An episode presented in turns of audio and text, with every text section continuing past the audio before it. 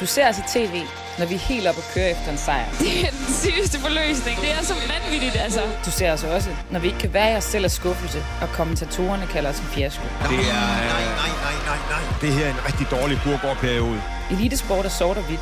Forfærdeligt og fantastisk. I denne podcast får du et indblik i nuancerne af elitesport, fortalt af hovedpersonerne selv. Vi prøver at stille os selv de spørgsmål, som vi aldrig får stillet af journalisterne. Vi snakker om de udfordringer, som vi selv som unge atleter havde ønsket, der var en podcast, der kunne fortælle os om.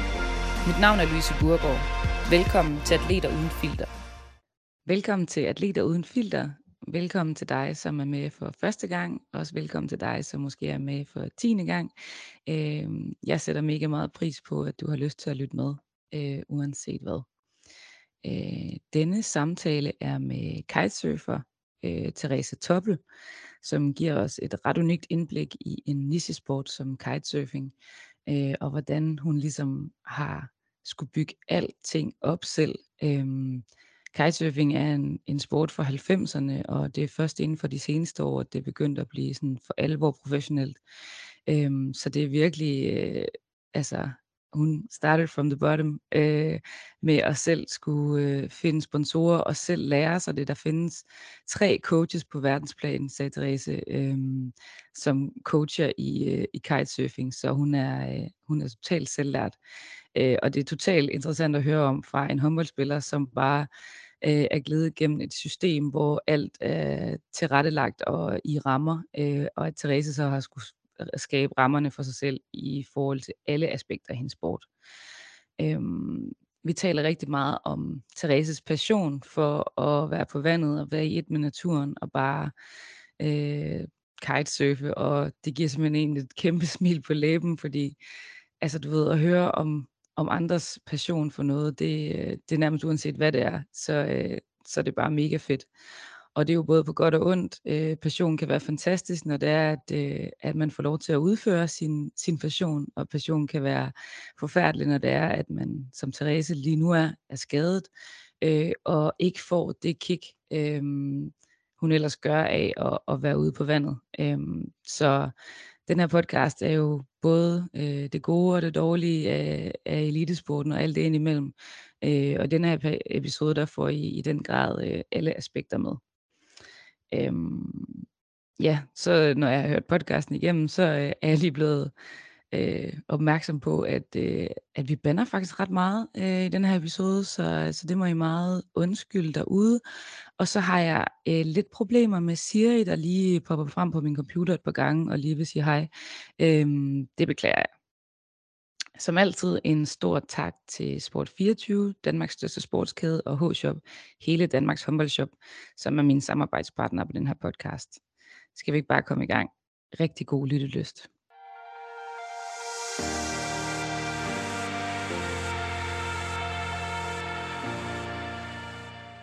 Hej og velkommen til dette afsnit af Atleter Uden Filter. Denne gang med Therese Toppel, som er kitesurfer og øh, hvad hedder det, har været nummer 5 i verden og øh, syv gange Danmarksmester og drømmer om at blive verdens bedste kitesurfer.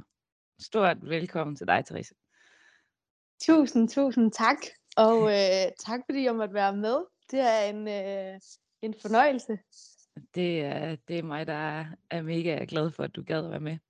Øhm, du har jo lige sagt, at du faktisk lige vil starte med at forklare alle derude, hvad kitesurfing egentlig er. For jeg tror, vi er mange, der godt kunne klare en forklaring. Ja, lige præcis. Bare lige for at få det på det rene, hvad det er, jeg egentlig laver. Okay. Kitesurfing, det er jo en, øh, en vandsport, så det foregår på øh, havet, når det blæser. Og øh, det, der egentlig er, der har sådan en stor øh, skærm, som hedder en kite op i luften, øh, og så sejler jeg simpelthen på vandet ved hjælp af min kite. Og min disciplin, som jeg laver, det hedder freestyle. Øh, så det er, at jeg sådan laver en masse forskellige akrobatiske træk op i luften i form af nogle forskellige rotationer, og det er en kombination af teknik, men også højde, og så øh, hvor teknisk det er. Øh, hvis man kommer i København, så har man nok set øh, en masse ude på, på vandet ved Amager Strandpark. Øh, jeg er i hvert fald altid ude, når det blæser. Fedt. Og hvad, altså, så er det sådan nogle dommer, der sidder og bedømmer om, altså ikke hvor pænt det er, men hvor vilde tricks I har lavet. Ja, lige præcis. Vores konkurrencer foregår på den måde, at det, det gælder om at lave det sværeste, tekniske, højeste, bedste trick. Øhm, men det kommer også lidt an på, hvilken stil man har. Så det er lidt en kombination af det. Men øh, det handler simpelthen om at kunne udføre de sværeste tricks på vandet. Okay. Og kan du forklare det sværeste trick, du har gjort, lavet? Øhm, det er nok sådan noget med sådan en 360 rotation, og så øh, laver jeg sådan noget, der hedder et handle pass, hvor man passerer den bar, jeg har, som jeg styrer kiten med bag ryggen, og så lander på vandet. Det, det, det lyder lidt teknisk. Sende, du bliver nødt til at sende sådan en video til mig, sådan, ja, at vi kan vise det til, til alle lytterne. Ja, det tror jeg er en Øh, god idé. Præcis. Øhm, okay, så der er simpelthen freestyle-disciplin, og så, men hvad kan man så ellers, hvis man ikke er freestyler?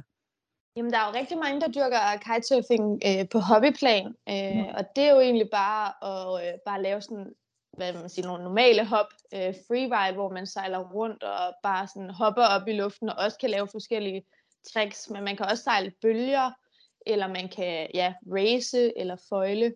Øhm, så der er sådan mange forskellige grene øh, inden for kitesurfing. Men Ja. den mest, ja, mest ekstreme, det er freestyle, eller det, der hedder big air, hvor det handler om at hoppe så højt som muligt. Og der er nogle af verdens bedste, de hopper op til 30 meter op i luften.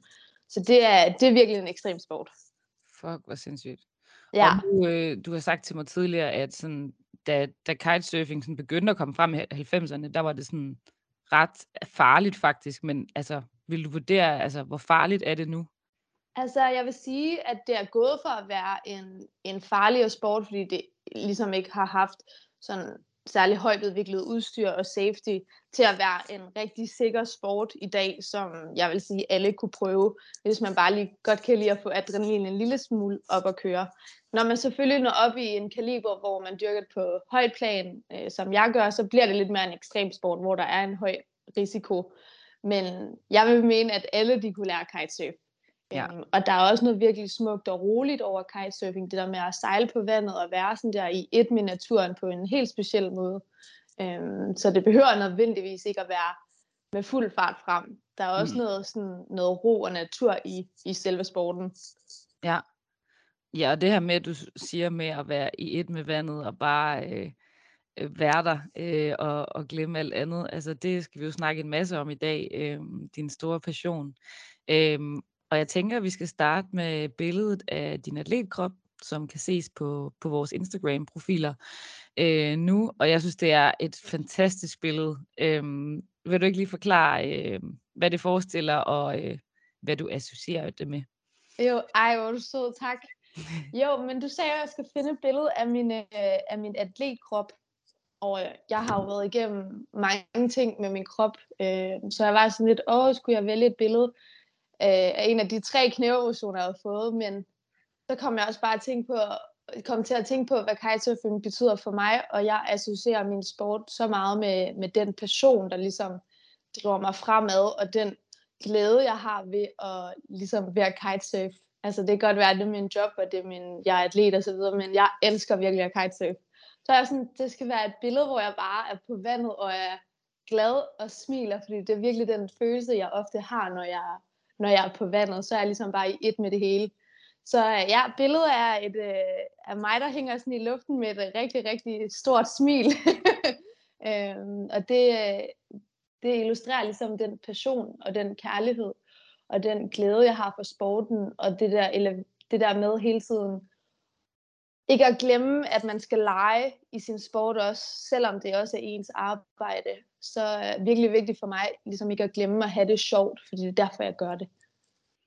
Åh, oh, den der leg der, det er bare så vigtigt. Altså, det har Ja. jeg også tale sat flere gange her i podcast. Altså, hvis man ikke har lejen med, så, øh, så er det bare ikke det værd. Altså, det er så vigtigt, også netop når det bliver så seriøst, og ens arbejde, og pres, og øh, øh, pres udefra, pres fra sig selv og alting. Altså, så nogle gange kan man glemme det der med, at det, det var lejen, det startede med.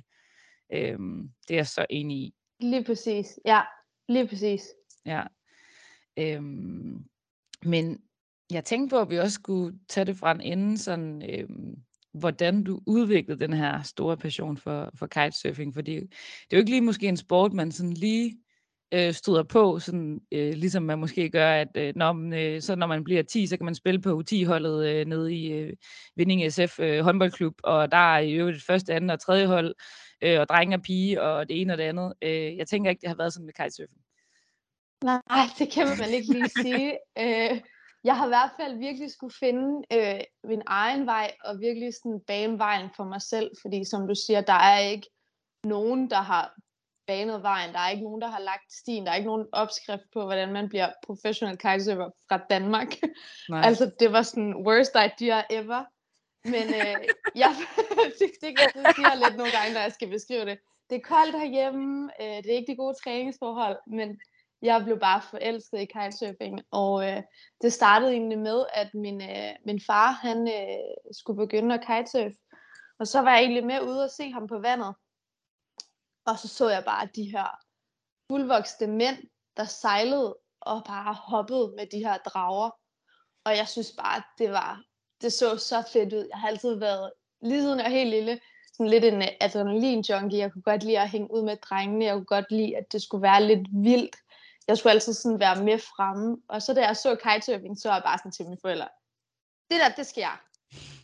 Så var det sådan lidt, nå okay, og som vi snakkede om før, ej, det var måske ikke helt så sikkert. Øh, jeg var 8 år, og jamen, så sagde det til mig, at jeg skulle veje øh, 30 kilo, før jeg måtte komme ud. Og så tænkte jeg, oh, alright. så begyndte jeg at spise havregryn og rugbrød, og prøvede ligesom at allerede den eller bare sådan, for jeg skulle bare lære kite så øh, en dag så kom min, øh, min forældre hjem med sådan en lille trainer kite, hedder det. Og det er egentlig øh, sådan en lille, lille drage, du kan stå og lege med inde på stranden selv. Øhm, og den, øh, den var jeg jo overlykkelig at have fået, og jeg øh, stod bare nede på stranden hver dag og øvede og trænede med den der drage, fordi jeg skulle bare lære kitesurf. Og så, øh, ja, så startede det egentlig der, og så øh, lidt efter, et ja, halv, halvt år efter eller noget, så kom min far hjem med en, øh, en lille begynderdrag, der havde været, øh, været nede i en tornbus, som han havde købt. Så øh, den sad vi at lappe ud på badeværelset, nede i badekarret, for der var huller i den. og så, øh, så begyndte han bare at, at lære mig kitesurf. Øhm, der, da jeg var, ja, jeg, jeg begyndte måske på vandet, da jeg var 10 år. Og det var en rimelig lang proces, ligesom at, at lære det. Øh, det var både hårdt, men også fedt. Men øh, min far, han kan da også være lidt hård nogle gange, så jeg, jeg, det var også hårdt at lære, det var det. Men jeg er virkelig glad for, at vi var vedholdende, og øh, jeg lærte det i sidste ende, fordi det har bare givet mig ja, alt, hvad jeg har i livet. Øhm, og der startede min passion egentlig for kitesurfing, øh, hvor jeg ligesom blev introduceret til det her community, community og fantastiske mennesker, der er omkring, der er omkring sporten. Og det blev jeg bare mega, mega tændt på. Og så var jeg egentlig på sådan en, øh, sådan en juniorcamp øh, oppe i Nordsjælland, hvor der var en masse andre unge kitesurfer. Det var sådan i alderen fra, fra 10 til 20 år. Og jeg var selvfølgelig den Det er også noget af spænd, ikke? Jo, altså, og der er fandme forskel på at være 10 og 20 år. Altså, det var vildt. Ja, og det var, den, det var de eneste fem dage, det var lige lå i sommerferien, og det var arrangeret af sådan nogle unge drenge, der, der kitesurfede. Men jeg var selvfølgelig den eneste pige, og den yngste, der var med. Skønt. Men øh, jeg blev bare så inspireret af, ja, af de drenge, der var så gode på vandet. Så jeg kom hjem fra den camp, og så sagde jeg bare til mine forældre, jeg skal være professionel kitesurfer. Og det var en alder af ja, 10 år eller sådan noget. Jeg vidste ikke engang, hvad professionel kitesurfer var. Altså, jeg tror ikke engang, jeg ved, hvad det har været. uh, kitesurfer på det tidspunkt? Ja, jeg var bare sådan, det skulle jeg bare. Det vil jeg bare være. øhm, så det var sådan ligesom det, sådan det hele, hele kickstartede. Øhm, back in the days, det er efterhånden lang tid siden. Og øh, jeg vil sige, jeg elsker det lige så meget, som jeg gjorde, øh, gjorde dengang. Det er, det er virkelig fedt. Det var sådan starten på det hele. Det var min far, der introducerede mig til det. Jeg sidder bare her og smiler, fordi det der, når man, Altså, det er jo for fanden ligegyldigt, hvad det er, folk har passion for. Altså, så når man hører om folk, der bare brænder for noget, så bliver man bare sådan helt, ja! ja, ja, lige præcis. Øh, så... Men jeg kan faktisk tænke på sådan det her, altså, så du stod sådan selv og trænede inde på, på stranden, uden at din far var der? Jamen, så, øh, altså det der er med kitesurfing, det er, at det skal jo blæse, og øh, vi boede forholdsvis tæt på stranden, men øh, vi, man skal ligesom køre derhen og have sit udstyr med, og min far, han, arbejdede vildt meget, og jeg ville jo gerne ud og kite meget mere. Så jeg begyndte sådan at blive venner med nogle af dem, jeg så på stranden, og nogle af de lidt ældre drenge, og sådan, om de kunne give mig nogle lift. Så fik jeg deres telefonnumre. Og så, øh, så skrev jeg sms'er til dem hver gang, der var vind. Og sådan fortsatte det egentlig, øh, indtil jeg blev, øh, blev lidt ældre, og øh, så tog jeg bare ud og kitesurfede med lidt øh, forskelligt, og jeg, jeg skabte mig ligesom et netværk på den, den måde. Og så, der var lidt mere op i årene, sådan 15-16 år, øh, så begyndte jeg, ja endnu yngre egentlig, 14 eller noget, så begyndte jeg at sejle med til, med til DM, øh, og så øh, udviklede det sig egentlig bare, så jeg var med til EM, og så øh, kvalificerede jeg mig til, til VM i 2015 har det været. Øh, men ja, lige fra starten har det meget været en, en solo ride også. Øh, altid trænet selv, og altid ligesom selv prøvet at finde ud af, hvad vej jeg skulle gå. Øh, for der er ikke coaches på den måde inden for kitesurfing, og der er ikke et team, og der er ikke lige en klub, der står og supporter dig. Det er meget sådan en, øh, en solo ride, og det har taget mig lang tid at finde ud af, hvordan jeg gør det, men føler ligesom, jeg har knækket koden til det nu, eller stadig lærer selvfølgelig rigtig meget, hvordan jeg skal gøre. Men øh, det er ja, stået meget på egen ben i en, en ung alder. Sådan, jeg tror, jeg begyndte at rejse selv, da jeg var sådan 16 eller sådan noget, fordi øh, jeg skulle afsted og træne øh, om vinteren, øh, når det ligesom var lidt for koldt herhjemme i Danmark.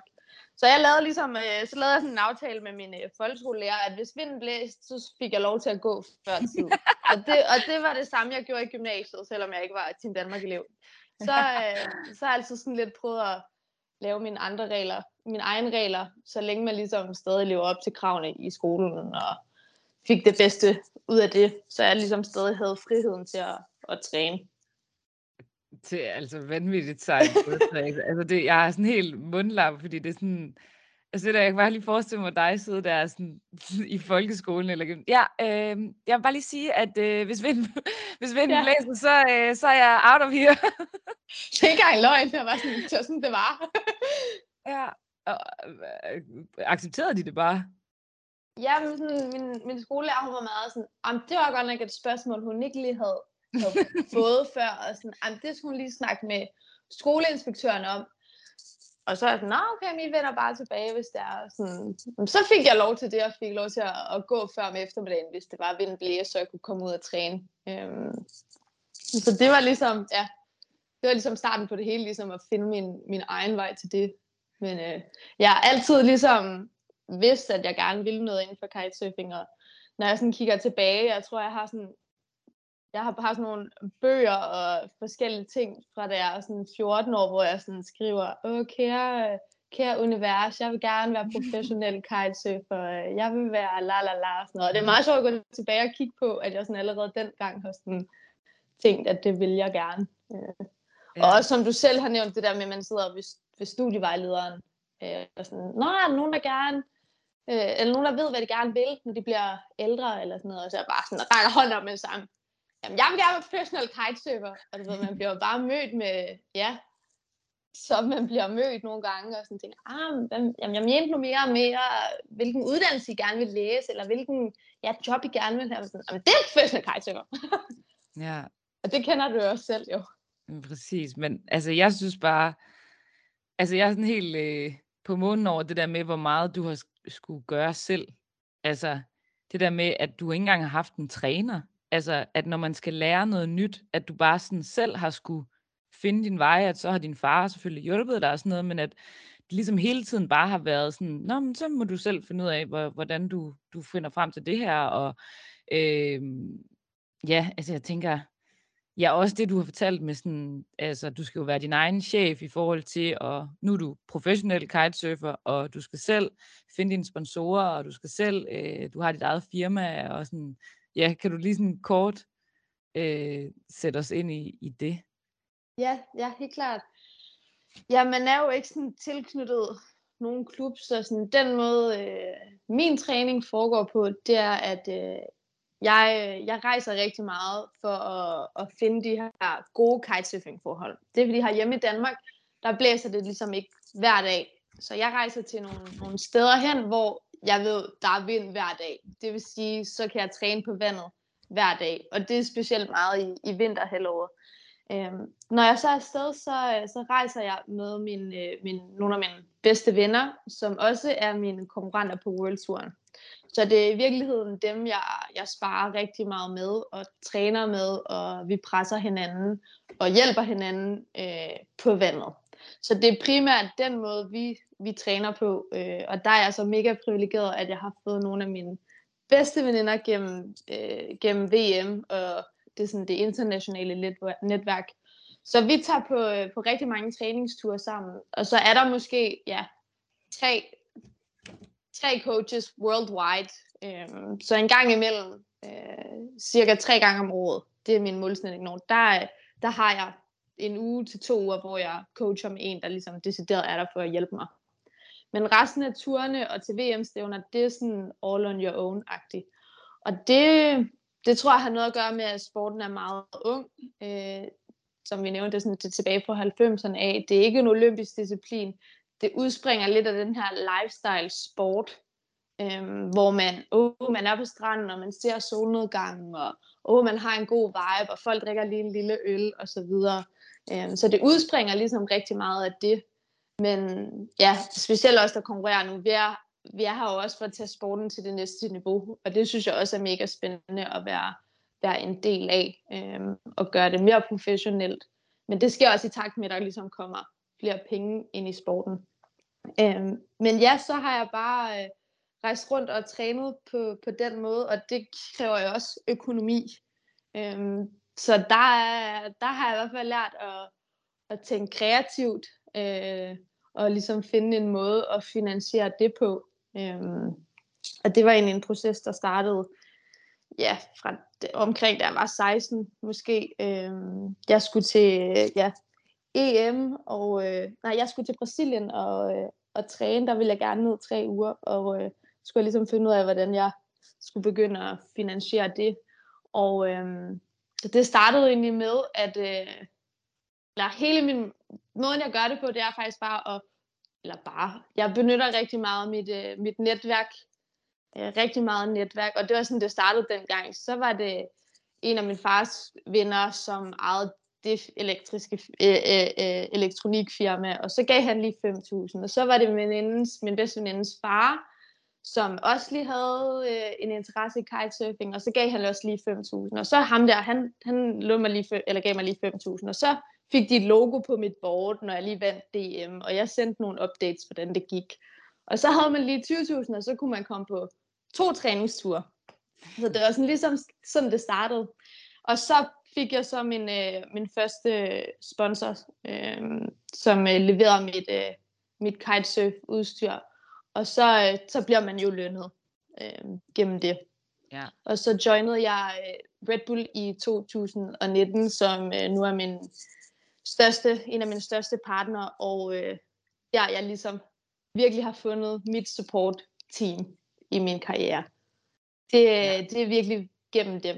Der er jeg øh, formået at tage mit atletliv til det næste niveau, og virkelig sådan mærke den, den support, som man har brug for som atlet. Så det er dejligt at nå til en alder, hvor jeg ikke længere føler, at jeg står helt alene, men ligesom har mødt nogle mennesker, sådan, og kan hive ind og bruge deres kompetencer til det, de er bedst til. Ja. Jeg føler, det minder meget om den, altså nu snakkede jeg med øhm, en, der hedder Peter Dupree, fra, uh, da han spillede i Austra- Australis på det tidspunkt, men det der med, altså e-sport, at det jo også var en livsstilssportsgren, eller hvad man skal sige, som han var med til at bygge op og gøre professionel. Altså det er jo lidt, mm. føler det er lidt det samme, ikke? det der med, at du er midt i det, altså i en ung sportsgren, som er ved at blive skabt og er ved at blive professionel. Og altså, det er jo mega spændende, men det er jo også, altså, jeg tænker, der må også være nogle blindgyder, man render ind i, og når så var det ikke sådan her, man kunne gøre, når så skal vi gå den her retning, og altså, det må, det må også være mærkeligt at skulle opfinde den dybe tallerken på den måde. Ja, altså jeg synes, det, det er mega hårdt, men det er også fedt sådan at have mange forskellige hatte på. Øhm, men i længden, det er jo det er jo rigtig meget arbejde, der ligger i det, og i virkeligheden, man er jo atlet, og jeg vil jo allerhelst bare kun koncentrere mig om at træne. Mm men, men det, det kan man bare heller ikke. Øhm, så derfor så lærer man at blive mega fleksibel, og det har givet mig sindssygt mange kompetencer, og man, jeg har da virkelig lært sådan, bare just do it. Tag nu den telefon, bare lige ring til, bare ring lige til Therese. Ikke? Og sådan, åh, man sidder der, man har rigtig sommerfugle i maven, og sådan, man lærer da virkelig, at sådan, okay, det værste du får, det er et nej. Dem har jeg også fået mange af. øhm, så man, ja, jeg føler, det har givet mig rigtig meget øh, af de kompetencer, jeg har, har i dag, og øh, det er fedt at kunne kigge tilbage og tænke på sådan, what I did it. Altså, jeg er professionel kejser, men jeg kan leve af min sport før som 25-årig. Det er ikke sådan tit, jeg er, sådan, er stolt, men det, det er jeg faktisk. det, det skal er, du virkelig det er være. Fedt. Og altså... det er fedt at være den person, der ligesom kan bane vejen nu, og sådan hjælpe andre, der forhåbentlig gerne kunne tænke sig at blive en professional kitesurfer, eller noget andet professionelt inden for de her lidt mere niche-sportsgrene, øh, fordi det er svært at finde support og få finansiering, når det ikke er ligesom en del af Team Danmark. Nej, det er det, du sagde til mig, det her med, at Instagram og sociale medier er faktisk en ret stor del af din, eller jeres indtjening, eller det er der, hvor, hvor kitesurfer måske faktisk, altså som en form for influencer, ligesom tjener, kan tjene nogle penge gennem sponsorater. Mm. Du sagde til mig det her med, at ja, du jo ikke sælger kitesurfing, men du sælger altså en, en drøm. Øhm, kan du forklare det? Ja, helt sikkert. Det er jo, det er jo så sådan en, en fjerde hat, man så, øh, så tager på. Øhm, det første, jeg spørger mig selv om, når jeg approacher en sponsor, det er, hvad kan jeg gøre for dem?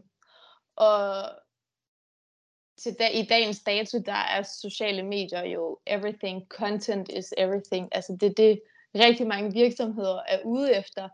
Øhm, nogle gange endnu mere ude efter, end at være verdensmester. Øhm, så derfor er en stor del af det for mig også ligesom at lave content og producere content øhm, rundt på de destinationer, hvor jeg ligesom er, og øh, promovere mine sponsorer på den måde. Ligesom det promoverer dem, at jeg bliver, ja, kommer på podiet til VM, så skaber det næsten mere værdi for dem, når jeg ligesom er ude og skyder billeder og skyder videoer, øhm, som de kan bruge og benytte sig af i deres markedsføring. Det har rigtig, rigtig stor værdi for, for mange virksomheder. Og øh, det har jeg ligesom bare prøvet at, at tage til mig, øh, så godt som jeg nu kan. Altså det er mange bolde her, her i luften, og som mange nok også godt ved, altså det kræver sygt meget tid at være up to date på sociale medier. Øhm, men det er bare sådan et stort og mega vigtigt aspekt i at være relevant over for sponsorer i dagens dato, at øh, det er en ting, jeg, jeg prøver at prioritere højt. Så når jeg er på træningstur, så er det sådan, ja, selvfølgelig er det en, en træningstur, hvor jeg træner og vil udvikle mig og pushe mit niveau, men det er ofte også en tur, hvor jeg sådan skal få skabt noget content, og hvor jeg skal have en med, der enten skal tage billeder eller filme på vandet. Øhm, og så er det ligesom om at prøve at finde den der balance om, hvad, sådan, hvad der er relevant, og hvad der er fedt, og det må gerne være sportsligt, men du har også nogle sponsorer, hvor det handler ligesom noget andet. Jeg er blandt andet øh, sponsoreret af Copenhagen Cartel, som laver bikinier, hvilket er mega relevant, fordi jeg rejser til rigtig mange fede, varme destinationer, hvor jeg ligesom, hvor badedragt er ligesom er min uniform. Øhm, men det er, en, det er en stor del af det også, det er ligesom at, at lave content, og så på den måde gøre sig relevant for ens sponsorer. Fordi som atlet, du har bare et eller andet, som gør det, du gør sådan meget autentisk i det. Det er i hvert fald det, jeg synes er mega unikt at have den her rolle på som atlet. Altså sådan, du er bare meget autentisk i det, du gør. Ikke at, der, ikke at influencer ikke er det, men som atlet, der føler jeg i hvert fald, det er mega stærk selling point. Altså, du, sådan, du er autentisk, du drikker din proteinshake, du gør det her, du har det her på, altså du lever under for det, du gør. Hvor jeg synes, øh, synes det, er en, det er en fed ting at spille på. Altså det gør lige tingene lidt mere autentisk, at man er atlet. Ja, for du sagde også, at folk, der nærmest altså, ikke er professionelle kitesurfer, men som er, altså, bare har det som hobby, at de kan også tjene sindssygt mange penge, fordi at de producerer så meget content, og ligesom sælger den her drøm ved bare at altså, have det fedt, øh, kitesurfe og solnedgang, og øh, den her, altså, hvad folk vil, øh, kan drømme sig Livsstil. væk. Ja, præcis. Ja, lige præcis. Der er mange, der sådan er gået fra at være ja, sejl med i VM, og så har taget en pause, og så gået over til ligesom at være mere sådan content creators og laver fede videoer og vlogger og tager gode billeder for deres sponsorer og så videre, så videre. Så, så det er også en, en stor del af det øh, inden for kitesurfing. Altså man er virkelig nogle, nogle fede steder, og det er en, en virkelig, virkelig fed sport, og der er efterhånden mange på verdensplan, der, der gør det. Øhm, så der er sådan mange forskellige grene af sporten, men det, der tænder mig lige nu, det er virkelig bare ja, performance og om at nå nogle, nogle personlige mål inden for konkurrence, og bare blive den bedst mulige atlet, som jeg kan blive. Samtidig med at have det sjovt.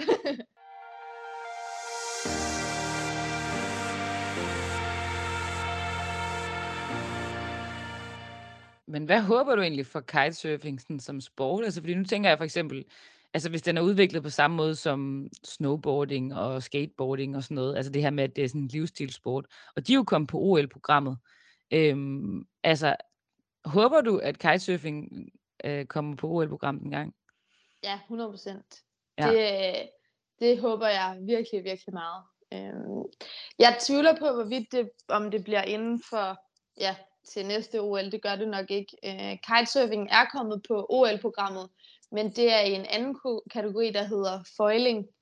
Ja. Øhm, så det svarer rigtig meget til, øh, til kapsejlads, som, øh, som mange af sejlbådene laver, bare med en drage.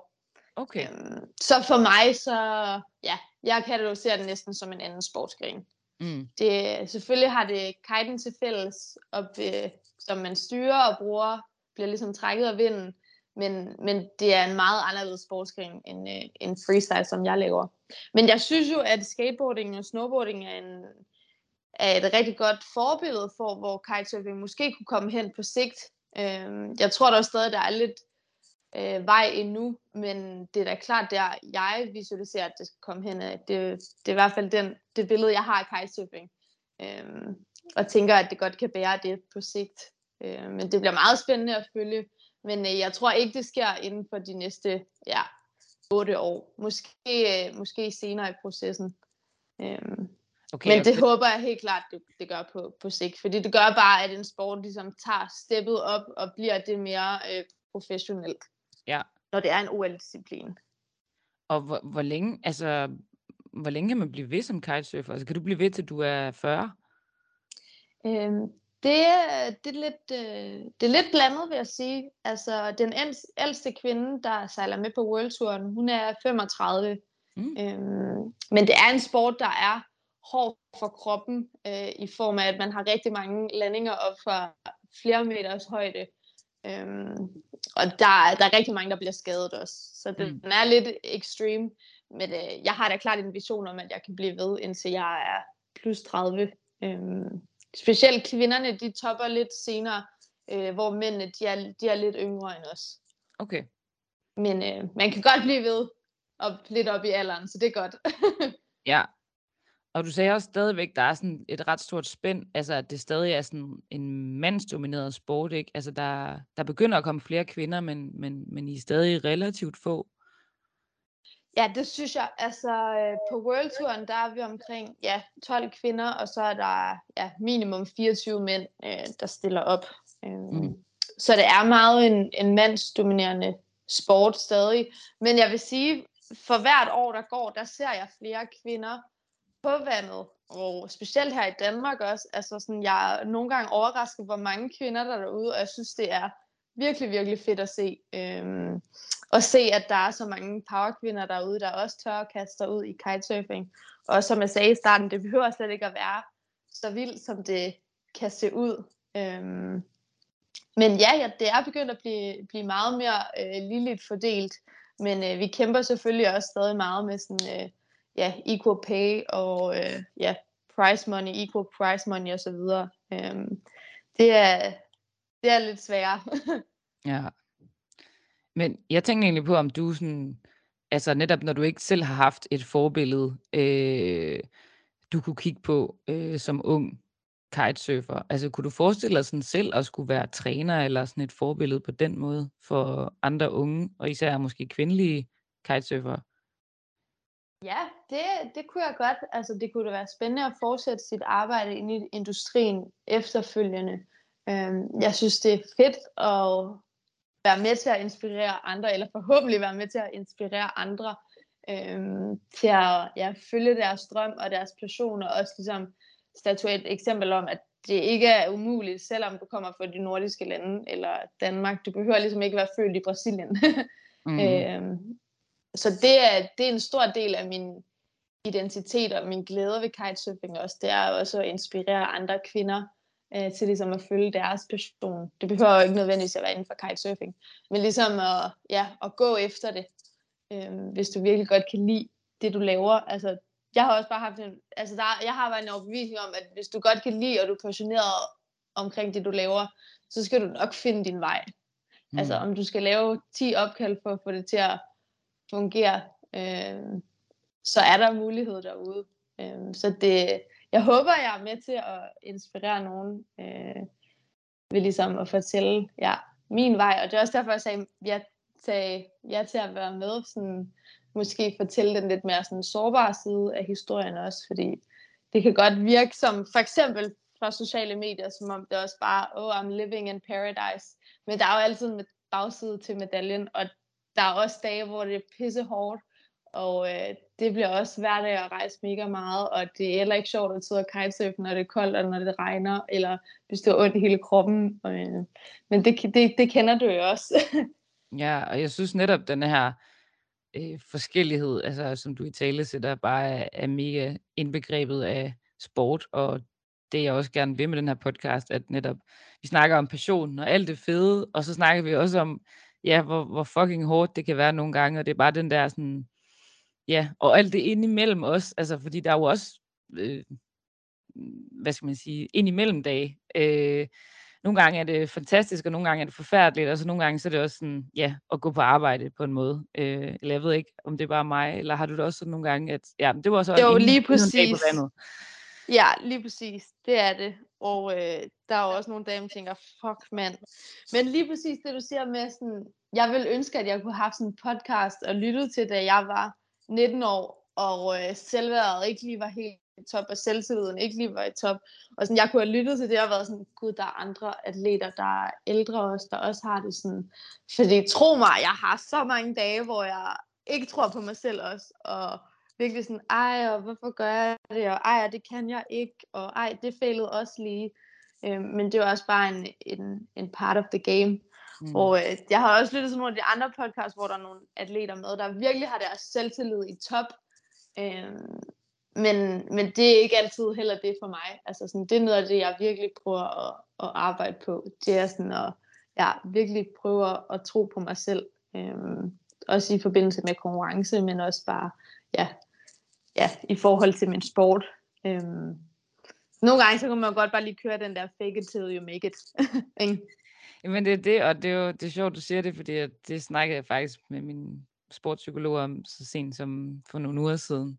Det her med, at ja, at sport er så meget, handler så meget om udstråling og om selvtillid, og du altså over for din modstander signalerer du, at du er fucking stærk. Øhm, og nogle gange kan man jo føle sig lille indeni, øh, selvom man udstråler noget andet. Øhm, og jeg er i hvert fald også netop, som du siger, det der med, at man gerne man vil sgu gerne, altså når man hører om andre, sådan, Ife Lundberg, der bare er sådan, fuck, jeg har, mm. jeg tror bare på mig selv, og øh, fuck alle andre, og jeg ved bedst, altså sådan, og det er det, der jeg ikke kan finde ud af, om man sådan, kan vi nogensinde få den, altså ja. er, det, er det en ting, som, man, man er født med, eller? Ja, skal man ja. føde den, eller skal man egentlig bare sådan acceptere, at sådan, jamen en del af elitesport er også at være netop øh, usikker, og nogle gange have angsten for at fejle, det er ligesom en del af præmissen, fordi det er det elite miljø, der er nogen, der vinder, der er nogen, der taber, der er nogle medier, der skriver noget dårligt om en en gang imellem. Så det der med, skal man bare acceptere, okay, men nogle gange er jeg usikker, men så kan jeg jo altid udstråle, at jeg i hvert fald øh, er på toppen, eller at jeg i hvert fald øh, står inden for de værdier, som jeg har. Som for eksempel, altså nu, jeg fokuserer også rigtig meget på det med at have det lejende element, som du også siger, i, altså at man hele tiden skal huske, at det også er sjovt, og at man, man spiller og leger på en måde. Øh, og det er nogle gange, selvom jeg spiller en dårlig kamp, så prøver jeg at huske mig selv på, at jeg skal udstråle, at jeg leger. Øh, mm. Og det lyder mm. måske lidt skørt, men At Ej, så det, det kan jeg så godt relatere til. At det er på en måde et succesparameter, uanset hvor mange mål jeg scorer, eller hvor godt jeg generelt spiller. Øhm, at det er noget, som, som jeg altid vil, vil kunne udstråle, uanset hvordan, hvor usikker jeg kan føle mig indeni. Øhm, ja. Det kan jeg virkelig godt relatere til. Den prøver jeg også øh, ligesom at apply. Og, og det med selvtilliden også, jeg tror også bare, jeg er nået til et tidspunkt, hvor jeg er sådan, okay, jeg har accepteret, at det er også sådan, jeg er. Jeg tvivler på mig selv. Det er ikke hele tiden, men det er, det er nogle gange, og nogle gange ekstra meget. Øhm, men hvad er det ligesom, at det giver mig? Okay, det giver mig så, at jeg bliver ved med at prøve, og jeg bliver endnu mere perfektionistisk. Øhm, og så er der selvfølgelig, ja, jeg prøver sådan at, at i hvert fald jo ældre jeg er blevet, sådan at finde et lidt sådan andet perspektiv i det, i forhold til sådan, og det skal bare væk, det skal jeg bare af med. Men det er jo bare en, en side af sig selv, og så, ja, jeg føler sådan, jeg har i hvert fald prøvet at lege lidt mere med den, og sådan, hvad kan jeg, hvordan kan jeg bruge den som en, en stærk side, i stedet for at jeg prøver at se det som en, en svag side.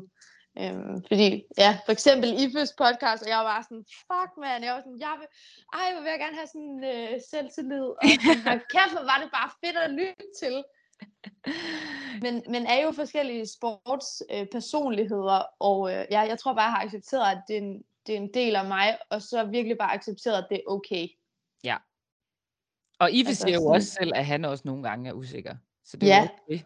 Og det er også det, alle er usikre. Alle har dage, hvor man lige tvivler på sig selv. Altså, det er jo det mest normale ever.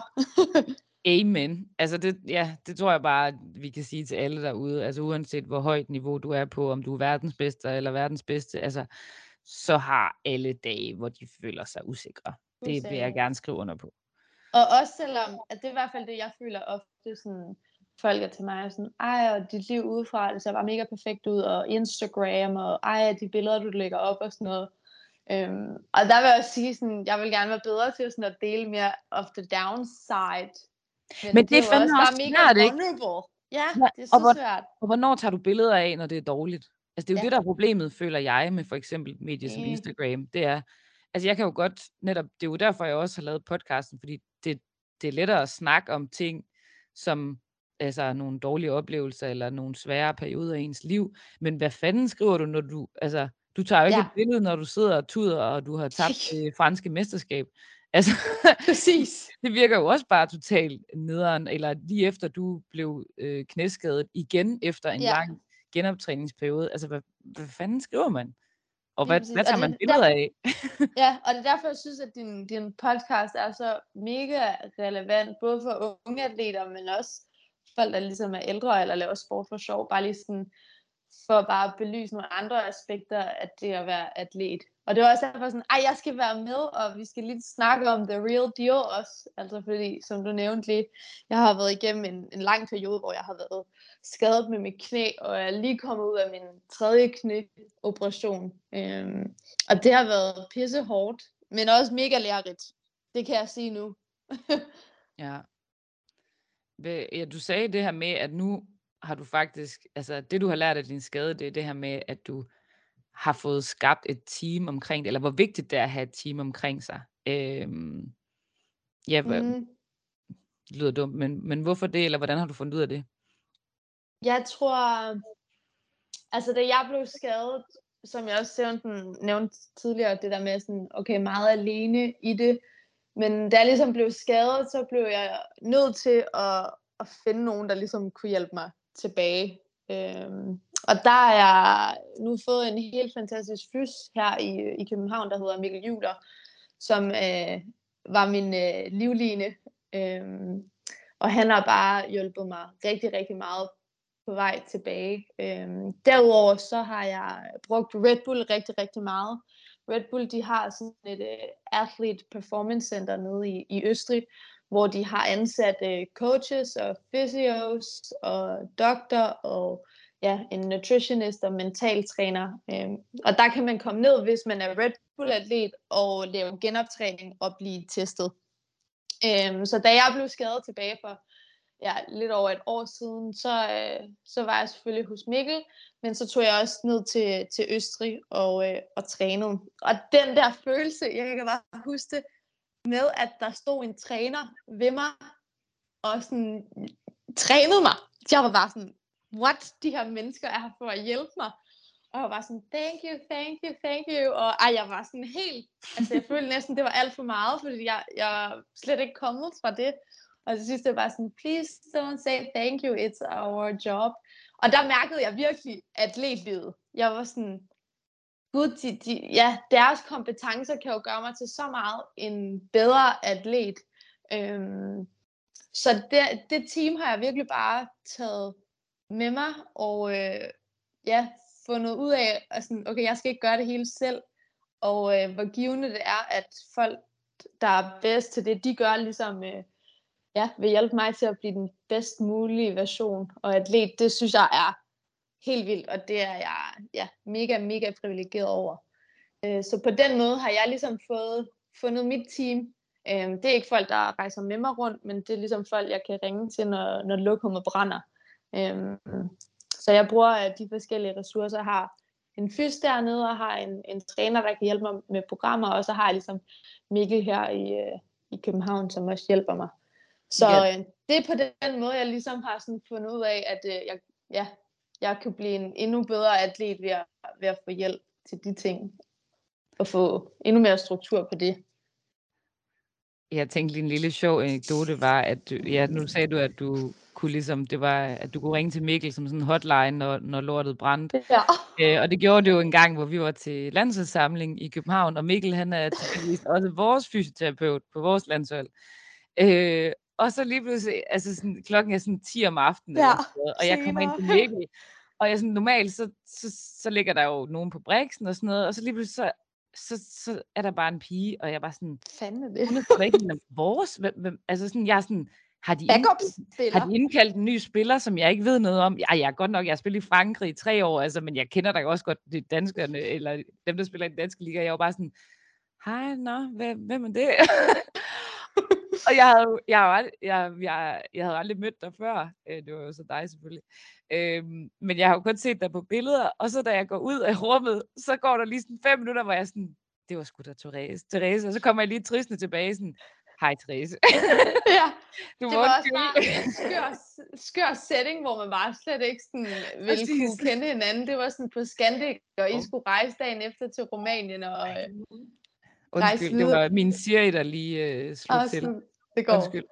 Jamen, det var også bare en skør setting, men øh, det er lige præcis det der, det handler om, at man lige kan call in the guns, når lokummet brænder. Øh, det var faktisk her for et par uger siden, øh, hvor jeg ja, for anden gang slog mit, øh, mit knæ. Jeg var i, øh, var i Colombia øh, og skulle sejle VM, og øh, tre dage før det starter, der har jeg bare en, en hård lænding med knæet, øh, hvor jeg så slår det igen og flyver hjem. Og så skulle jeg lige ind på, lige ind på Scandic til jer og, øh, og se Mikkel. Ja, og der, ja, du havde ikke nået at være i konkurrence igen Nej. efter din første, eller efter din korsbåndsskade, vel?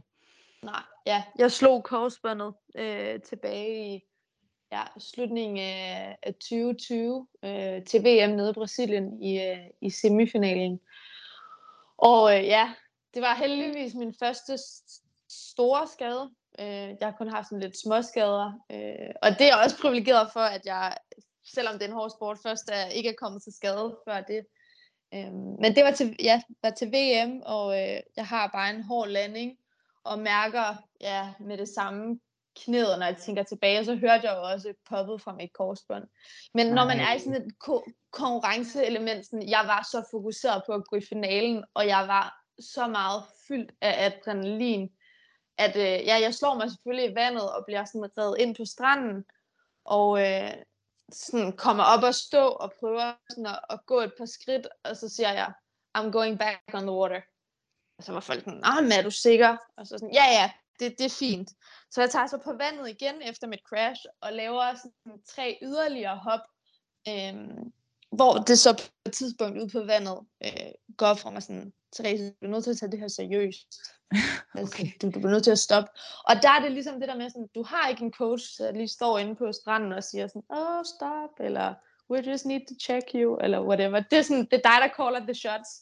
Og der kan jeg jo godt kigge tilbage i, i baksen og tænke sådan, selvfølgelig skulle jeg stoppe, men jeg var bare så fokuseret og fyldt af, af adrenalin. Og det viser sig så, at jeg, jeg har så sprunget korsbåndet og, og smadret min, min yderste menisk fuldstændig. Øhm, og det så tog så lige ja, næsten et år, før jeg, jeg var tilbage i 100 procent. Og så går der lige tre måneder, og så, ja, så slog jeg så knæet her igen, hvor jeg lige er blevet begravet øh, fået fjernet min menisk igen. Så det var ligesom øh, den korte version. Jamen, det er så sindssygt det der med, at I er så meget on your own. Altså det der med, at der er ingen til at hjælpe. Det er bare dig, der skal mærke efter. Altså der har Ja. jo øh, træner og fyser og læger, øh, der står og er klar til at teste det ene og det andet. Selvfølgelig er det, Ja, trænerne vil selvfølgelig altid øh, også prøve at skubbe en til at spille, øh, hvis det er vigtigt. Men, øh, mm, men tit så er det jo, der er der en fys eller en læge, der kan sige fra. Og altså, jeg tænker, du må være så blevet så god til at være selvstændig og træffe dine egne beslutninger og føle, hvad der er rigtigt for dig. Altså, det må være helt unikt. Ja, men altså, der er også steder, hvor jeg ligger på sofaen og skal vente to timer for at presse mig selv for at gå ned og træne. Ikke? Altså, de dage er der også. Nå ja, men, Men, men der øh, er jo, også- det kommer an på vinden. Ja, jamen det er jo også et, øh, et andet element. Øh, Der er også en vis, altså der er også en vis frihed i det, som jeg også synes er, er fed. Altså sådan, at jeg ikke har nogen, der fortæller mig, hvad jeg skal gøre. Ja. Øhm, så det er også blevet sådan en, ja, en, det er også en frihedsting på en eller anden måde. Øh, men jeg vil sige, det er også nogle gange fedt ligesom at have nogen, der bare fortæller en, hvad man skal gøre. men øh, jeg- ja, min træning afhænger sindssygt meget af vinden. Øhm, så det er også derfor, jeg rejser rigtig meget. Men jeg kan jo sidde herhjemme, hvis jeg er hjemme i, i efteråret eller et eller andet, og skal planlægge min træningsuge. Og sådan, det optimale er selvfølgelig at være på vandet ja, hver dag, og så en pausedag øh, om ugen fra vandet. Og det kan jeg også sidde og planlægge, men det kan jo så vise sig, at øh, det måske blæser kun om onsdagen. Og så er man jo lidt ja, på skuderen, og så skal man jo lave sin pas om og sin, sin træningsuge. Øh, og sådan kan det også godt være under konkurrencer til DM eller VM, at man ligesom, ja, man er jo virkelig afhængig af vinden. Så man lærer at blive mega omstillingsparat. Men så når den er der, så skal man med også bare på vandet. Altså, Therese, jeg kunne sige, at der er nogle håndboldspillere, der vil gå berserk, hvis de ja. skulle vente på sådan noget der, altså som dig. Altså, der er Jamen, jo det nogen, gør jeg også nogle gange. ja, ja, ja, men altså, der er jo nogen, der er sådan, de går jo i baglås, hvis det, den ene har en anden frisyre, eller opvarmningen lige øh, bliver skubbet fem minutter, og alle ikke kan gøre deres perfekte rutiner og sådan noget. Altså, det Ja. der, det er VM i omstillingsparathed. Altså, Det, ja, helt det har også sin, sin ego-side, øh, og det er jo også bare, ja, man bliver også lidt ego af det. Jeg er mega egoistisk nogle gange, når det kommer til, at jeg skal på vandet og træne. Altså sådan, jeg kan sidde og holde min egen fødselsdag, og sådan sidde og vente på gæsterne at gå, og sådan, jeg havde fødselsdag her i oktober, hvor jeg sådan til sidst sådan, jeg er nødt til at gå nu, fordi det blæser, og jeg skal ud og kite. Sådan, I bliver bare og spiser kager og drikker kaffe, men jeg smutter altså nu. øhm, så man er virkelig sådan, ja, relyer rigtig meget på vinden, for ligesom at kunne træne. Men derfor er det jo det fede, at jeg kan tage afsted øh, til nogle forskellige lande, hvor det ligesom blæser hver dag. Så der kan jeg virkelig træne sådan consistent, og man kan planlægge sin uge øh, meget mere sådan fast, end man kan herhjemme.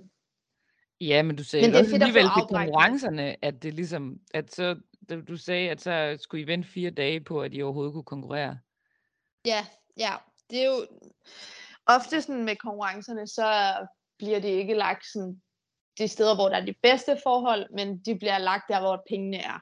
Ja. Øhm, så vi kan godt have nogle konkurrencer, hvor øh, det ikke er særlig gode kitesurfing-forhold, men ja, staten, øh, det sted, vi er, de ser, at de gerne vil brande det som en kitesurfing-destination, for eksempel. Så ligger de et VM der.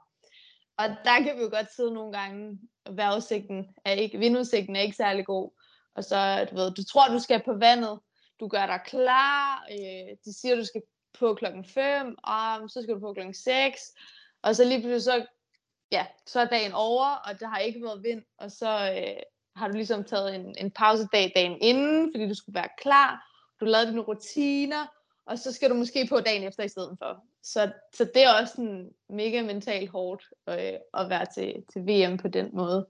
Øhm, det kan, ja, det sker en gang imellem. Der er også nogle gange, det sker, at vi slet ikke har vind til nogle stævner, så kan vi slet ikke afholde det øhm, så på den måde, det, er sådan, det, det kan være sindssygt frustrerende nogle gange. Ja, det kan jeg virkelig godt Ja. forstå. Altså, jeg kender mig selv på kampdag, og man er bare i et andet mode. Fuldstændig. Øh, Man skal bare lave sine rutiner. Ja, præcis. Og Ja. man, er, man går der, det kribler i en, og man begynder mm. måske Mhm. at få lidt sommerfuld i maven. Og, altså, det er bare en helt speciel stemning. Og så det der med, hvis man, det der antiklimaks, kunne jeg forestille Ja. mig af, at ja, Ja. nå, det blev jo ikke i dag heller. Altså, ej, for helvede, mand. Ja, ja. Der prøver jeg bare sådan, så vidt muligt bare at, stick to my routines og sådan det jeg gør. Det, det, så gør jeg bare det igen næste dag.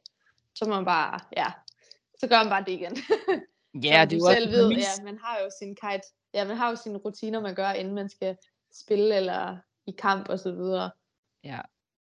Ja, ja, det er jo lige for alle, og det er ligesom en præmis, I Nemlig. har levet med hele tiden, men, men stadigvæk, jeg kunne forestille mig, at det nogle gange kan være Ja, pissefrustrerende. fu- fuldstændig, fuldstændig. Der, har- der har jeg været sur mange gange.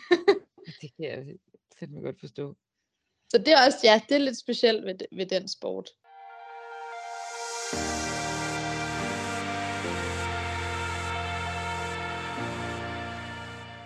Jeg tænkte på, om jeg ved ikke, om, om vi fik udpenslet nok sådan det her med din passion for kitesurfing, og det her med, hvad er det lige præcis, der er, at det er så sindssygt fedt at være ude på det vand der. Mm. Altså nu vil jeg bare lige lave en warning, inden jeg øh, siger for meget om det, men hvis folk skulle starte med at kitesurfe, så pas på, fordi det er virkelig fedt. altså det bliver man, øh, det er, jo min, det er jo en afhængighed for mig at komme på vandet. Altså sådan, ja, altid bare, det, der er selvfølgelig også, det vil jeg også sige, der er selvfølgelig sessions, hvor jeg kommer hjem, og jeg har ikke landet nogen gode tricks eller noget, så det er en lortedag, men de fleste gange, så, øh, ja, så er det bare sådan en befrielse og sådan en drug for mig at komme på vandet. Og sådan, jeg elsker at føle mig i et med naturen og mærke bølgerne og mærke vinden i ansigtet og sådan, ja, se de andre, der også kitesurfer. Og sådan, det gør mig virkelig bare lykkelig og glad at være på vandet. Det er, sådan, det er virkelig sådan et drug-agtigt, og nu når jeg er skadet, altså jeg savner det så meget.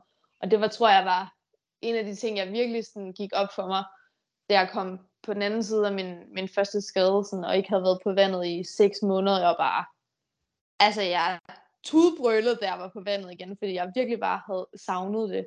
Ja, Øh, gør jeg lige så- selv den tjeneste og gå ind på Instagram og scrolle ned til det, den video. Det er så rørende.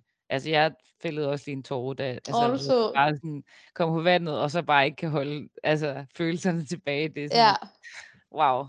jeg var virkelig, øh, jeg ved jeg havde bare savnet det så meget. Jeg havde, da jeg blev skadet, følte jeg det, som om jeg mistede en eller anden person, og også mistede en eller anden side af mig selv. Øhm, så det der med at, komme tilbage, det betød virkelig, virkelig meget for mig.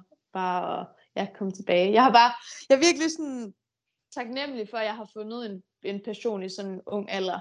Øhm, Mm. og ja, det er virkelig sådan en stor del af min identitet, og jeg synes bare, jeg synes jo i virkeligheden bare, at det er pisseskægt. Og jeg elsker alle de forskellige ting, man kan med kitesurfing.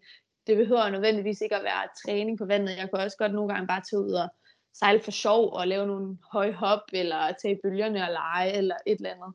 Øhm, og det ser man rigtig meget ved, sådan, ved for Alle, de er sådan, altså vi er alle sammen sådan lidt addicted til det på en eller anden måde. Ej, det er så fedt at høre. Øhm, men jeg tænker så her med din skade nummer to egentlig, om du så, øh, nu snakkede vi lidt om, at det her med, at det kunne være sådan, ja, det kunne være, du sagde selv, at det var sådan, at man miste en person, og det her, man kan måske være lidt i en identitetskrise, når det er, at man ikke har sin sport, og så det her med, at man bygger op, bygger op, bliver bedre og bedre, kommer på vandet, det er en kæmpe forløsning. Og så når du ikke engang at være i konkurrence, før den næste åndssvage skade kommer. Altså sådan, føler du, at nummer, sk- skade nummer to, okay, men så har du mere ro i maven, fordi du ved, hvad det er, og den er ikke lige så slem skaden, eller er det bare sådan, fuck, jeg føler mig slået tilbage til start? Øhm, den første uge, det lige var sket, og jeg ikke vidste, hvad det var, der var jeg helt færdig. Altså, Ja. der var sådan, min karriere over. Hvis det her det er mit korsbånd igen, altså Mm. sådan, så er det over. Altså sådan, jeg var redselslagende. Øhm, så jeg prøvede virkelig bare at tage en, en time ad gangen. Men det viste sig så heldigvis kun at være, kun at være min menisk og en lille bruskskade, så, så comebacket kommer slet ikke til at være lige så hårdt. Det kommer til at være sådan to, to, halvanden, to og en halv, halv måned, før jeg er tilbage. Øhm, så inde i mit hoved, der er det en meget mere overskuelig plan, og jeg er meget mere rolig i det, fordi jeg har gjort det før, jeg ved, hvad der skal gøres. Det er en masse robrødsarbejde, der skal ligge. Men jeg har været tilbage, så jeg ved ligesom godt, at jeg kommer tilbage igen. Mm. Det ved, altså jeg var virkelig bange for i starten, om jeg kunne komme tilbage. Og nu har jeg ligesom vist over selv, det kan jeg godt. Jeg kan godt, jeg kan godt komme tilbage. Øhm, hvor, i, hvor da den skete til min første skade, der ligesom mistede mit korsbånd, eller sprang mit korsbånd, det var, det var der, den var virkelig hård. Altså sådan, der var jeg helt deep down. Altså jeg vil næsten sige, at jeg, var, jeg blev deprimeret. Mm. Altså i starten af den skade. Det var virkelig hårdt for mig. Og jeg troede slet ikke, at jeg kunne nå sådan, så dybt. Så der fandt jeg virkelig bare ud af, hvor, hvor stor del det var af mig og min identitet at være kitesurfer fand, altså kunne du så finde nogle andre ting, der kunne give dig noget af det, som kitesurfing kunne give dig? Altså jeg ved godt, det er selvfølgelig ikke en til en, men var der nogle andre ting, der kunne give dig den passion og glæde, eller det adrenalinkick, som, som du på en måde fik af det? Eller var der det bare prøvede jeg. Ja. Det, det, det prøvede jeg at finde i træning, øh, mm. og rehab, og se de små steps. Øh, men det var svært. Mm. Altså det var det virkelig. Men jeg, jeg prøvede at finde det. Jeg prøvede sådan at, at skifte mit purpose. Øhm, fordi ja, jeg arbejder for at blive øh, den bedst mulige kitesurfer kan blive, og atlet og blive en af verdens bedste. Og sådan, da jeg så blev skadet, så, jeg sådan, så arbejder jeg ikke lige pludselig for det. Men så skulle det lige, altså mit mindset skulle lige vendes til, at sådan, okay, det kan godt være blevet skadet, men det arbejde, der ligger nu, det er stadig for at nå derhen. Og så kunne jeg ligesom begynde at sige sådan, Nå, okay, okay, jeg står op hver dag og arbejder for, at mit knæ bliver klar, så jeg stadig kan blive verdens bedste.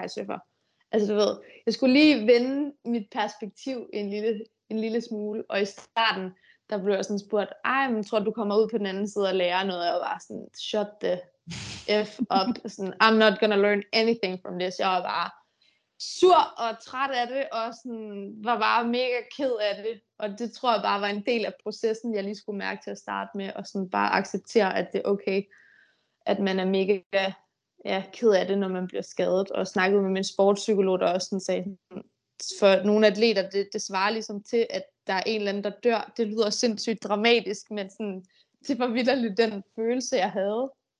Ja.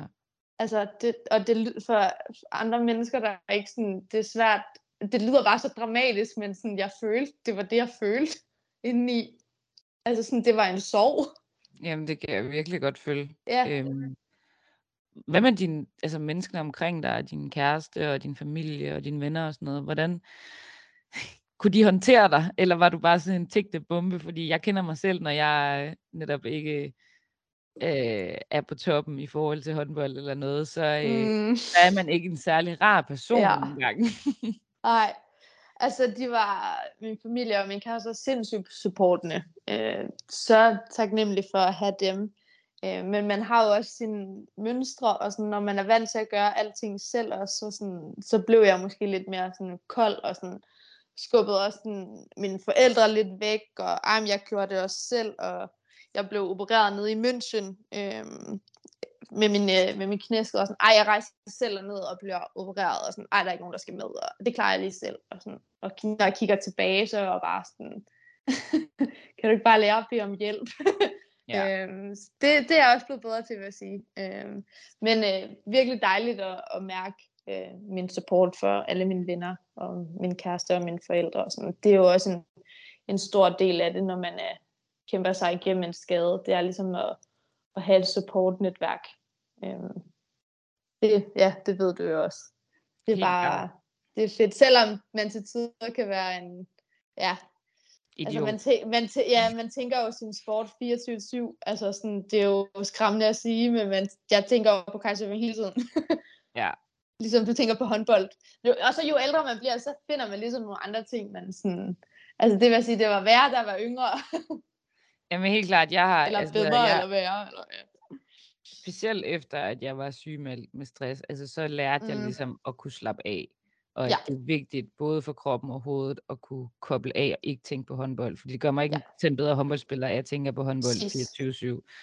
Øhm, men jo, man har jo tendens til, man har jo den der optimeringstankegang hele tiden, mm. hvor man mm. tænker, øh, hvis jeg gør det her, er det så godt for min sport, eller ikke, eller ja. har det noget, eller giver det noget? Altså, og ja, nogle gange er det bare ikke særlig hensigtsmæssigt, og nogle gange kan man netop altså, virkelig være en idiot over for ens nærmeste, og jeg tror, både min kæreste og min familie kan, altså sådan, forskellen på Louise, der, dagen efter hun har vundet, eller hun har tabt, altså det, det er to forskellige personer. Ja. Ja. Helt, helt enig. Og jeg, jeg kan godt relatere til, at du siger, med det der med hele tiden at skulle optimere os, og det synes jeg var noget af det, der var sværest i starten, når jeg, jeg var sådan på krykker i næsten to måneder, hvor øh, jeg, jeg hverken måtte sådan bøje eller strække mit knæ, fordi min, min menisk var blevet syet. Og der vil jeg sige, altså det var heldigt, at jeg havde mit studie der, fordi sådan, så kunne jeg fokusere lidt på det, fordi ellers så overgår man bare alle de der øvelser alt for meget. Øhm, så der, der fik jeg også øvet ligesom at slappe lidt af, og øh, ligesom vide, at det du slapper af nu, det er faktisk det bedste, du kan gøre. Ja. Og det er også nogle ting, man sådan kan apply lidt, det behøver ikke være i forbindelse med en, med en skinoptræning, det er jo også sådan i den almene dagligdag, altså der er jo der er ofte nogle valg, hvor man tænker, okay, jeg, jeg burde måske faktisk slappe af nu. Det vil give mig lidt mere end den anden, i den anden ende. Men det, det er svært nogle gange. Det er nemmere at sige, end at gøre. Det er sindssygt svært, og det, ja. altså, der er det faktisk hjulpet mig sindssygt meget at tage til Frankrig og spille. Øh, fordi Danmark havde svært ved at slippe der. Der føler også, det er meget kulturen, at man ligesom mm-hmm. hele tiden præstationsoptimerer ja. øh, i hoved og røv på, på øh, kost og søvn og ingen alkohol og øhm, øh, ja, sportspsykologi og se video og taktik og fysisk træning og altså hernede, vi arbejder pissehårdt, det er slet ikke det, men jeg kan også mærke, når jeg sådan ser vores kamp øh, efter, øh, altså mens jeg sidder i bussen efter vi har spillet, og sådan pigerne på min hold, de er sådan lidt, hvad laver du? Hvorfor ser du den? Altså, vi skal jo mm. se video, når vi skal have taktik, eller hvis jeg sådan lige kommer i tanke om en eller anden spilsituation. Sådan, hey, har du tænkt over, at vi kunne gøre det der, sådan, når vi er uden for banen, så kan jeg bare mærke, at de sådan kigger mærkeligt på mig, som om sådan, Jamen Lyse, vi, ja, vi, er ikke, hey. vi er ikke på banen lige nu. Altså, nu ja, du, down. Ja, nu skal du slappe af. Det er ikke et rum for at, at, at snakke øh, håndbold lige nu. Øh, og det, altså, det har bare været fedt for mig, det her med, altså, spise en croissant mere, drikke et glas rødvin, øh, øh, ja, være lidt sent op en gang imellem. Mm. Det, det er sgu ikke det, der gør, om du, du vinder eller ej. Måske gør det faktisk, at du vinder endnu mere, fordi ja. du er lidt mere afslappet. Præcis, og finde den der balance i det.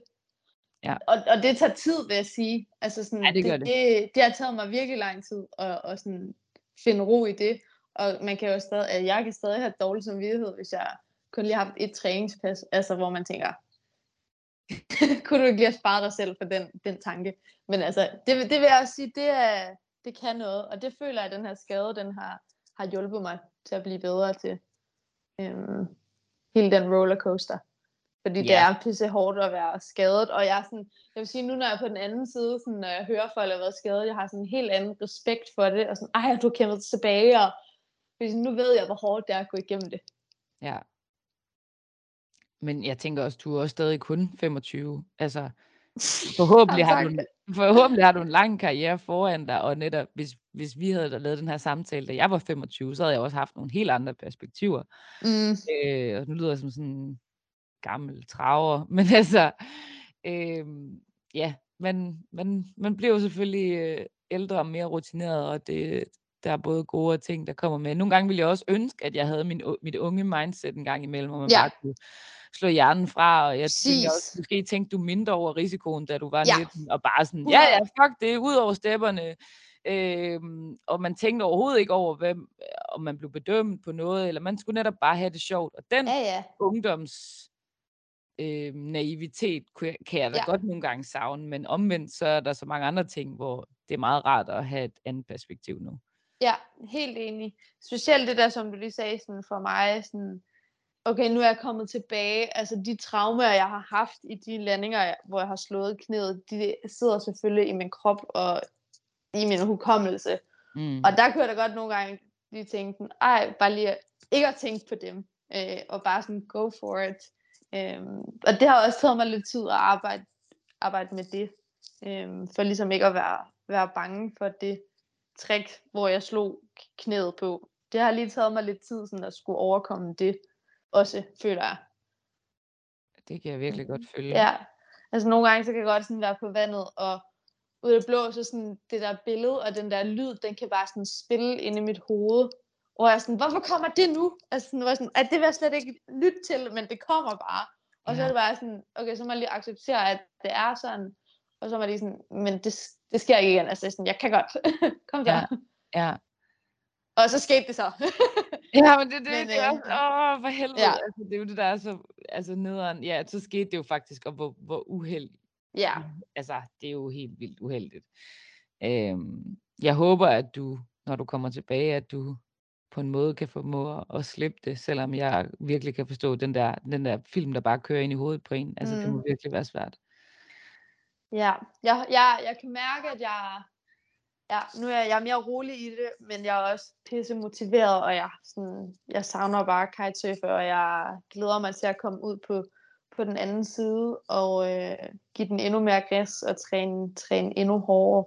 Men øh, lige nu, der fejrer jeg sådan de, de små sejre i hverdagen, og jamen, i dag kunne jeg lave så mange reps. Øh, men det er hårdt at gå tilbage and starting from the bottom again. Altså, det vil sige at lave benpres med 5 kilo igen, når man lige har arbejdet sig op. Mm. Øhm, men øh, det, skal nok, det skal nok gå hurtigt. Heldigvis har jeg hørt Mikkel Juhl og din fys sige, at øh, du øh, altså, bare skal kigge på en vægt, og så bup, så er modstander igen. Så skal vi ikke satse på, at det bliver sådan.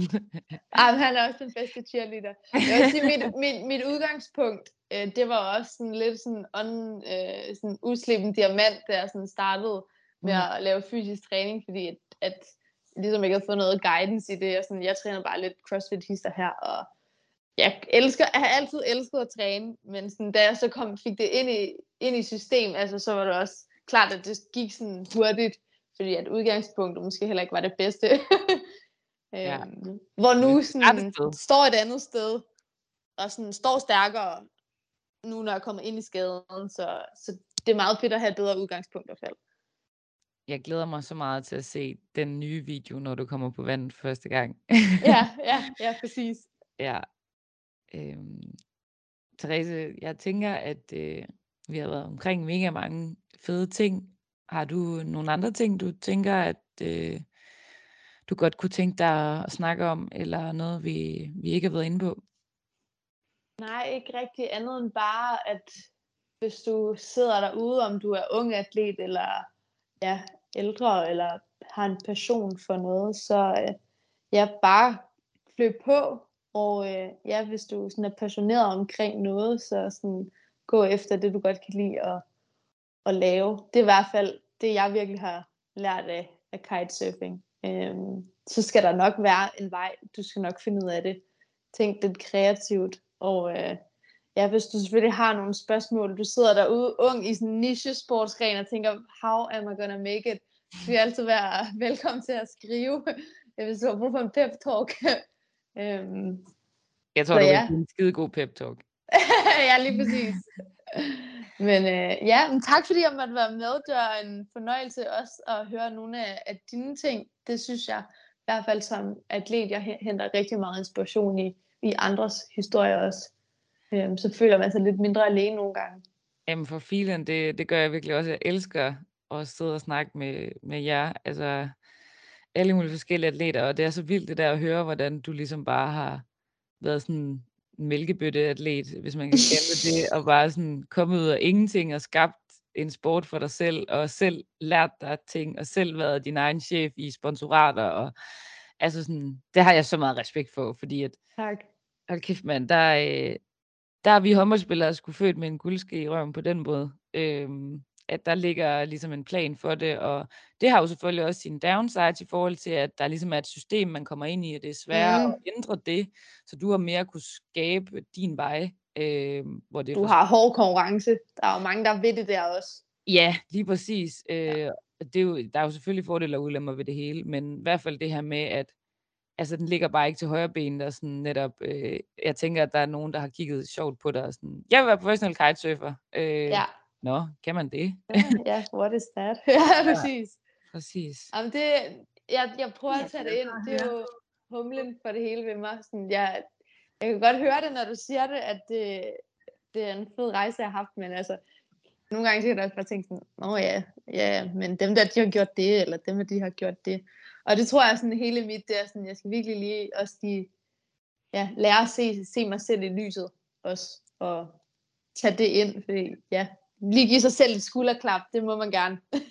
Præcis, men det, vi er så koncentreret om at nå det næste skridt, og ja, ja, det er jo bare blevet normalen, at øh, du skal selv ud og opsøge dine sponsorer, eller Mm. ja, ja, du skal selv øve dine tricks, eller du skal selv øh, opsøge, øh, når du skal have fyshjælp. Øh, altså sådan, men, men det er altså ret stort i sig selv faktisk, at, at du har skulle skabe det, at der ikke er nogen, der står og kan hjælpe dig. Øhm, eller det kan der jo så nu, men at det her med at, altså, at række Ja. ud, det, Lige det præcis. bare er svært. det er et godt budskab i, i fra samtalen, ja, række ud og få, øh, få hjælp, fordi det kan ja, hjælpe dig til at nå til det næste niveau som atlet. I hvert fald. Det er i hvert fald det, jeg har fundet ud af. Og så altså bare skrid fra det hele, hvis der er vind.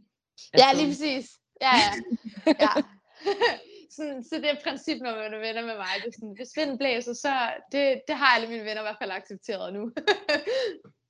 Det er fantastisk. og så må vi jo lige have dig med ud en dag. Ej, okay. Ja, Jamen, jeg ved ikke, problemet er jo i håndboldkontrakter, der står Ja, der er jo, at, øh, at det er ekstremsport. ja men, det er selvfølgelig øh, rigtigt. Det kan godt være, at Mikkel han ikke uh, approver den, faktisk. Ja. det kan være, kan Ellers så tager vi på den anden side. det, der øve, øh, øvebræt, du havde inde på stranden. Ja, lige præcis. Helt sikkert. Ej, jeg vil helt vildt gerne prøve. Øh, Det bliver øh, efter, efter håndboldkarrieren er slut. Lige præcis. Det er en aftale. Men tak, fordi jeg måtte være med. Selv tak, Therese.